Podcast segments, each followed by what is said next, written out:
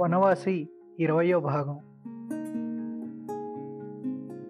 ఇటుకలతో కట్టిన గోడలు పెంకులు గప్పిన ఇల్లు. ఈ దేశంలో సంపన్నుల గృహాలన్నీ ఇలాగే ఉంటాయి. ఇంటి ముందు వరండా వరండాలో తారుబూసిన కొయ్య స్తంభాలు. అక్కడ రెండు నులక మంచాలు ఉన్నాయి. వాటి మీద ఇద్దరు మనుషులు కూర్చుని హుక్కా పీలుస్తున్నారు. నా గుర్రం ఇంటి ముందు నిలబడగానే ఎక్కడి నుంచో డుడుంగ్ దుడుంగ్ అంటూ తుపాకులు గాల్చిన ధ్వని వచ్చింది. రాస్బిహారీ సింగ్ పరివారానికి నన్ను తెలుసు. వాళ్ళు స్థానిక ఆచారం ప్రకారం తుపాకులు పేల్చి నాకు స్వాగతం ఇస్తున్నారని గ్రహించాను. అయితే గృహయజమానేడి గృహయజమాని వచ్చి ఎదుటి నిలిచే వరకు గుర్రం దిగే ఆచారం లేదు. కొద్దిసేపటికి రాజ్ బిహారీ సింగ్ పెద్ద తమ్ముడు రాస్ ఉల్లా సింగ్ వచ్చి వినయపూర్వకంగా చేతులు జోడించి నిలబడ్డాడు. దయచేయండి దయచేయండి. ఈ పేదవాడి ఇంట్లో ఆతిథ్యం స్వీకరించి ఆదరించండి అన్నాడు. నా మనసులో సంకోచం విడిపోయింది. రాజపుత్ర జాతి వారు అతిథి అని స్వీకరించిన వారిని కష్టపెట్టరు. ఎవరు వచ్చి అడగకపోతే గుర్రం దిక్కుండానే వెనక్కి తిరిగి కచేరీకి వెళ్ళిపోయావాడిని ప్రాంగణంలో అనేక మంది జనం ఉన్నారు. వారిలో చాలామంది గంగోతా జాతివారు. మాసిన బట్టలు చిరిగి శిథిలమైపోయినవి కట్టుకున్నారు. ఒంటి మీద బట్టలపైన బుక్కా రంగు. పిలిచిన వాళ్ళు పిలవని వాళ్ళు కూడా అప్పుల కామంది ఇంట్లో హోళీ పండుగ చేసుకోవడానికి వచ్చారు. అరగంట తర్వాత రాస్బిహారీ సింగ్ వచ్చాడు. నన్ను చూసి ఎందుకో విస్మితుడైనాడు. నేను తన ఆహ్వానం స్వీకరిస్తానని అతను కల్లో కూడా అనుకుని ఉండడు ఏమైతేనేమి? రాస్బిహారీ సింగ్ నా కోసం పెద్ద ప్రయత్నం చేశాడు. నన్ను అతడు తీసుకుపోయిన పక్క గదిలో రెండు మూడు కుర్చీలు ఒక బెంచి ఉన్నాయి. ఈ అడవిలో దొరికే సీసం కర్రతో పాటు వడ్రంగి చేసిన కుర్చీలవి. బోడిపెలు కాళ్ళు పెట్టుకోవడానికి వెడల్పైన చెక్కలతో సహా తయారు చేశారు. కుంకుమ గంధము అలిదిన గణేశుని పటం ఒకటి గోడపై ఉంది. కొద్దిసేపటికి ఒక బాలుడు పెద్ద పళ్ళెం ఒకటి తెచ్చి నా ముందు పట్టుకొని నిలబడ్డాడు. అందులో బుక్క పువ్వులు కొన్ని రూపాయలు ఏలకపప్పు పటిక బెల్లం ఒక పూలదండ ఉన్నాయి. రాస్బిహారీ సింగ్ కొద్దిగా బుక్కా తీసి నా నుదుట రాశాడు. నేను కూడా కొద్ది బుక్కా తీసి అతని ముఖానికి పూశాను. పూలదండ చేత తీసుకున్నాను. ఇంకా ఆ పైన ఏమి చేయాలో తెలియక నేను పళ్ళెం వైపు చూస్తూ ఉండడం గమనించి రాస్బిహారీ సింగ్ అది తమ నజరాన బాబు అది మీరు తీసుకోవాలి అన్నాడు. నా జేబులో నుంచి కొన్ని రూపాయలు తీసి పళ్ళెంతో ఉన్న డబ్బుతో కలిపెట్టి అందరికీ దీంతో మిఠాయి పెట్టించండి అన్నాను. ఆ తరువాత రాస్ బిహారీ సింగ్ తన ఐశ్వర్యం చూపించడానికి బయలుదేరాడు. పశువుల పాకలో అరవై అరవై ఐదు పాడి పశువులు ఉన్నాయి గుర్రాల శాలలో ఏడెనిమిది గుర్రాలు. వీటిలో రెండు చక్కగా ఉన్నాయి. అవి నాట్యం చేయగలవుట. వాడి నాట్యం ఒకరోజు చూపిస్తానండి అన్నాడు. ఏనుగైతే లేదు కానీ త్వరలోనే ఒకటి కొనాలనుంది. ఈ దేశంలో ఏనుగు లేకపోతే సంపన్న గృహం కింద లెక్కకి రాదు. ఎనిమిది వందల మణుగుల గోధుమ వండుతుంది రెండు పూట్ల ఎనభై తొంభై మంది జనం భోజనాలకు లేస్తారు. అతడేమో రోజు ఉదయం స్నానం చేయగానే సేరున్నర పాలు సేరు పటిక బెల్లం పుచ్చుకుంటాడు బజారు పటిక బెల్లం ఎన్నడూ తిండు. బికనీర్ పటిక బెల్లమే తింటాడు.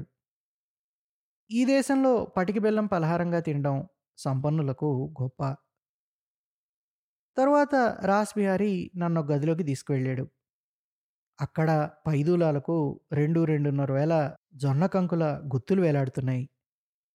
అవి వచ్చే సాలు వ్యవసాయానికి విత్తనాల కోసం ఉంచారన్నమాట. పెద్ద కాగు వంటిది ఒకటి చూపించాడు. అందులో ప్రతి పూట మణుగున్నర పాలు మరగ్గాగుతాయి అతడి సంసారంలో పూట అంత పాలు వాడకం అవుతాయి. ఒక చిన్న గదిలో లాఠీలు డాలు బల్లెం బరిసె కత్తులు కటార్లు ఉన్నాయి. ఇది ఒక చిన్న అస్త్రాగారం అనొచ్చు. రాస్బిహారీ సింగ్కి ఆరుగురు కొడుకులు. మొదటివాడికి వయసు ముప్పై సంవత్సరాలకు తక్కువ ఉండదు పెద్ద కొడుకులు నలుగురు తండ్రి మాదిరే దృఢకాయలు మీసాలు, తల జుట్టు జాగ్రత్తగా పెంచి పోషించుకుంటారు. ఆ కొడుకుల్ని, అస్త్రగారిని చూసిన తర్వాత గంగోతాలు అతడంటే ఎందుకంత భయంతో గజగజలాడిపోతారో నాకు అర్థమైంది రాస్‌బిహారీ సింగ్ అతి డాంబికుడు అతనికి అభిమానం అధికం. తాంబూలం ఒక్క చుక్క చిందిన మానం పోయిందనుకుంటాడు. అతడితో వ్యవహారంలో ఎంతో జాగ్రత్తగా ఉండాలి. గంగోతాలు నిత్యం మెలకువతో ప్రవర్తిస్తారు. దేనికి ఎప్పుడు అతడి మానం దెబ్బతింటుందో ఎవరికీ తెలీదు. అనాగరికత అనేది ఎలా ఉంటుందో రాస్విహారీ సింగ్ ఇంటిలోనే చూశాను. కావలసినంత పాడి, కావలసినంత గోధుమ పంట, కావలసినంత జొన్న, కావలసినంత పటిక బెల్లం, బోలెడు అభిమానం, కావలసినంత లాఠీ బలం, బలగం. కానీ ఇదంతా ఎందుకున్నట్టు? ఇంటిలో ఒక్క చక్కని చిత్రపటం లేదు. మంచి పుస్తకం లేదు. బగ్గీ బండీల సంగతి అడగనవసరం లేదు. బాలీసులు, దిండ్లు, పడకలైనా సరైనవి లేవు. గోడల నిండా తాంబూలపు తమ్మిమరకలు, ఇంటి వెనుక బురదగుంటలు. దుర్భరం. పెరడంతా చెత్తా చెదారంతో నిండి ఉంటుంది. గృహ పరిసరాలు బొత్తిగా అనారోగ్యకరం. పిల్లలకు చదువు సంధ్యలు లేవు. పెద్దలు ధరించే దుస్తులు, పాదరక్షలు మోటివి మాసినవి. గత సంవత్సరం మసూచి వల్ల ఇంట్లో ముగ్గురు నలుగురు పిల్లలు ఒక్క మాసంలో చనిపోయారు. ఇంకా సంస్కారహీనమైన దర్పము, దంభము ఎందుకు పనికొస్తాయి? దీనులైన గంగోతాలను బెదిరించి, మోసగించి ఆ విధంగా ఆర్జించిన దానివల్ల ఏమాత్రమైన సుఖమైన పొందుతున్నారు అంటే అదీ లేదు. రాస్‌బిహారీ సింగ్ దురభిమానం మాత్రం పెరిగిపోతోంది. అక్కడ పెట్టిన భోజన ద్రవ్యాల పరిమాణం చూసి నిర్ఘాంతపోయాను. ఒక్క మనిషి ఇంత తినగలడా? ఏనుగు చెవులంత పెద్ద పెద్ద పూరీలు 15.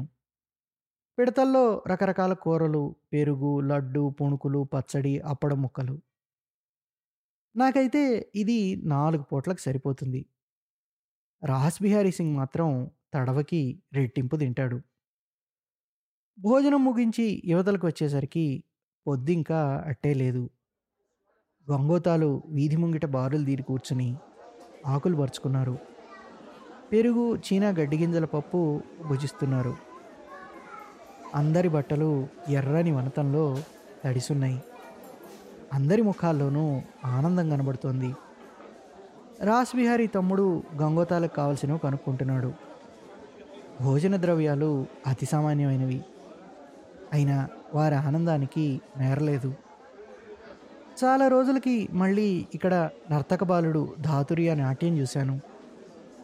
ధాతురియా కొంత ఎదిగాడు. అతని ఆట కూడా ఇదివరలో కంటే ఇప్పుడు ఇంకా చక్కగా ఉంది. హోళీ పండుగని అతనికి బజానా ఇప్పించి రప్పించారు. అతన్ని దగ్గరికి పిలిచాను. గుర్తున్నానా ధాతురియా? అని అడిగాను. నవ్వు ముఖంతో సలాం చేసి చిత్తం బాబు, మేనేజర్ బాబు కాదు బాగున్నారా బాబు? అని అడిగాడు. వాడి ముఖంలో నవ్వు అందంగా ఉంది. వాణ్ణి చూడగానే నాలో ఏదో అనుకంప, దయ ఉత్పన్నమైనాయి. ఈ లోకంలో వాడికి నా అనేవారెవరూ లేరు.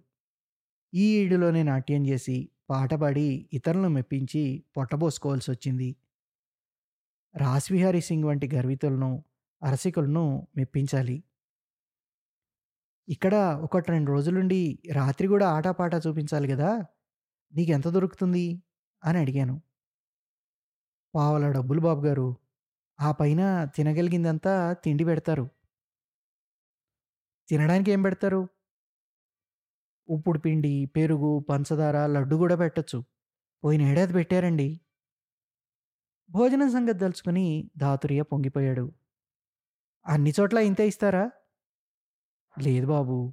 రాస్‌బిహారీ సింగ్ రాజపుత్రులు గొప్పవారు. అందువల్ల నాలుగణాలు ఇస్తారు. పైన తిండి గూడా పెడతారు. గంగోతాలు ఇళ్ళకి పెడితే మహా అయితే బే డబ్బులు ఇస్తారు తిండి గిండి ఏమి పెట్టరు. అయితే అర్ధచెరు జొన్నపిండి ఇస్తారండి. దాంతో గడుస్తుందా మరి? బాబుగారు, నాట్యం వల్ల ఏమీ గడవదండి. ముందు రోజుల్లో అయితే గడిచేదండి. ఇప్పుడు లోకంలో అందరికీ గడ్డు రోజులు. నాట్యం ఎవరు చూస్తారు? నాట్యానికి పిలుపు లేనప్పుడు పొలాలకి వెళ్ళి చాకిరి చేస్తాను. పోయినసార్లు గోధుమ కోతలకి వెళ్ళాను. ఏం చేయను బాబు! తినాలి కదా ఇంత కష్టపడి పట్టుదలతో గిరగిర నాట్యం నేర్చుకున్నాను. గాయదాకా వెళ్ళి. ఎవరూ చూడరు. గిరగిర నాట్యానికే కాస్త మజూరి ఎక్కువిస్తారు. ధాతురియాని కచేరీకి వచ్చి నాట్యం చూపించమని ఆహ్వానించాను. ధాతురియ కళాస్వభావం తెలిసినవాడు. సత్యకాలపు కళాదృష్టి కలవారి నిస్పృహ అతడిని బాధిస్తోంది. పున్నమి వెన్నెల వీర్య కాసింది. రాస్‌బిహారీ సింగ్ దగ్గర సెలవు తీసుకుని బయలుదేరాను.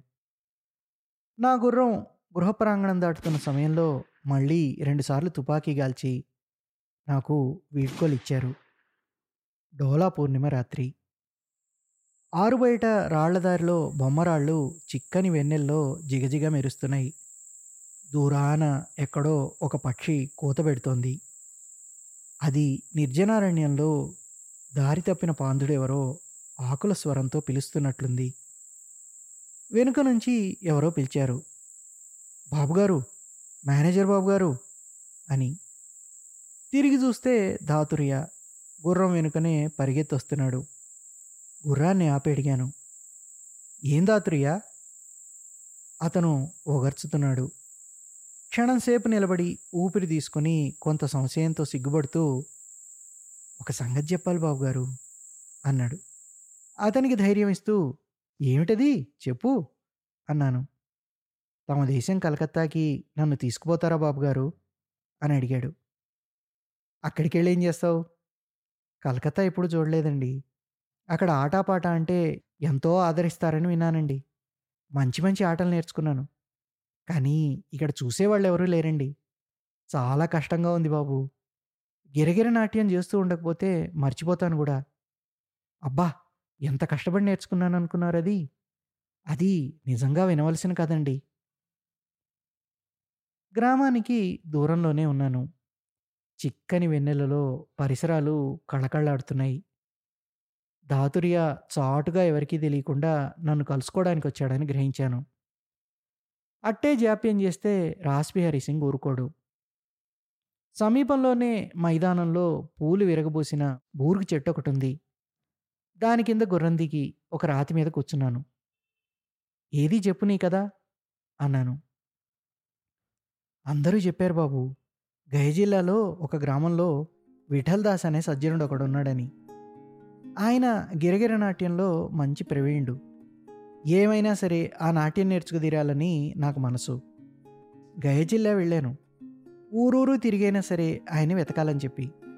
ఎవ్వరూ ఆయనున్న ఊరు చెప్పలేకపోయారు. ఒకరోజు సాయంత్రం ఒకచోట ఆహిర్ల పశువుల కొట్టంలో మకాం చేశాను. అక్కడ కొందరు చేరి ఈ గిరగిర నాట్యం గురించి మాట్లాడుకోవటం విన్నాను. అప్పటికి రాత్రి చాలా వేళయింది. చలి కూడా ఎక్కువగా ఉంది. ఎండుగడ్డి పరుచుకుని పశువుల శాలలో ఒక మూల పడుకునున్నాను. వాళ్ళ మాటలు చెవిలో పడగానే ఒక్క ఉదుటున లేచాను. వాళ్ళ దగ్గరికి వెళ్ళి కూర్చున్నాను. అప్పుడు నా ఆనందం ఎంతని చెప్పాను బాబుగారు. జహాగీర్ వచ్చినంత పనైంది వాళ్ళ వల్ల విఠల్దాస్ జాడ తెలుసుకున్నాను. అక్కడికి పదిహేడు కోసుల దూరంలో తిండాంగా అని ఆయన గ్రామం. ఈ చిన్న కళాకారుని వ్యాకులపాటు వినడానికి చక్కగా ఉంది. ఆ తర్వాత అని అడిగాను. నడిచి నడిచి ఎలాగైతే ఆ ఊరికి చేరుకున్నాను. విఠల్ దాసు బాగా ముసలివాడు. ముఖమంతా తెల్లని గడ్డం. నన్ను చూడగానే అడిగాడు. ఏం కావాలి అని. గిరగిర నాట్యం నేర్చుకోవడానికి వచ్చాను అని ఆయనకి చెప్పాను. అది విని ఆయన నిశ్చేష్టుడైపోయాడు. ఈనాటి కుర్రవాళ్ళకి నచ్చుతుందా అది? ఈ ఆటని లోకమంతా మర్చిపోయారు అన్నాడు. నేను ఆయన పాదాలంటి వేడుకున్నాను. నాకు నేర్పి తీరాలి. బహుదూరం నుంచి వచ్చాను మీ పేరు విని అన్నాను. ఆయన కళ్ళల్లో నీళ్ళు తిరిగాయి. మా వంశంలో ఏడు తరాల నుంచి ఆటొస్తోంది. కానీ నా కొడుకులు లేరు. బయటి వాళ్ళెవరు వచ్చి నేర్చుకోవాలని కోరుకున్నవాళ్ళు లేరు. నా వయసు పండిపోయింది. నువ్వే వచ్చావు మొదటిసారిగా. సరే అలాగే నేర్పుతాను. అంత కష్టపడి నేర్చుకున్నాను బాబు ఈ విద్య. ఇక్కడ గంగోతాలకి ఇది చూపించేం లాభం? కలకత్తాలో విద్యలకు ఆదరణ ఉంటుంది. అక్కడికి నన్ను తీసుకోండి బాబు గారు. ఒకరోజు కచేరీకి రా ధాత్రియ దీని సంగతి చెప్తాను అన్నాను. ధాతురియ వెళ్ళిపోయాడు. ఇంత కష్టపడి నేర్చుకున్న ఈ పల్లెటి నాట్యాన్ని ఎవరు చూస్తారు? వెర్రివాడు. ఒక్కడు అక్కడికి వెళ్ళి ఏం చేయగలడు? అనుకున్నాను నాలో.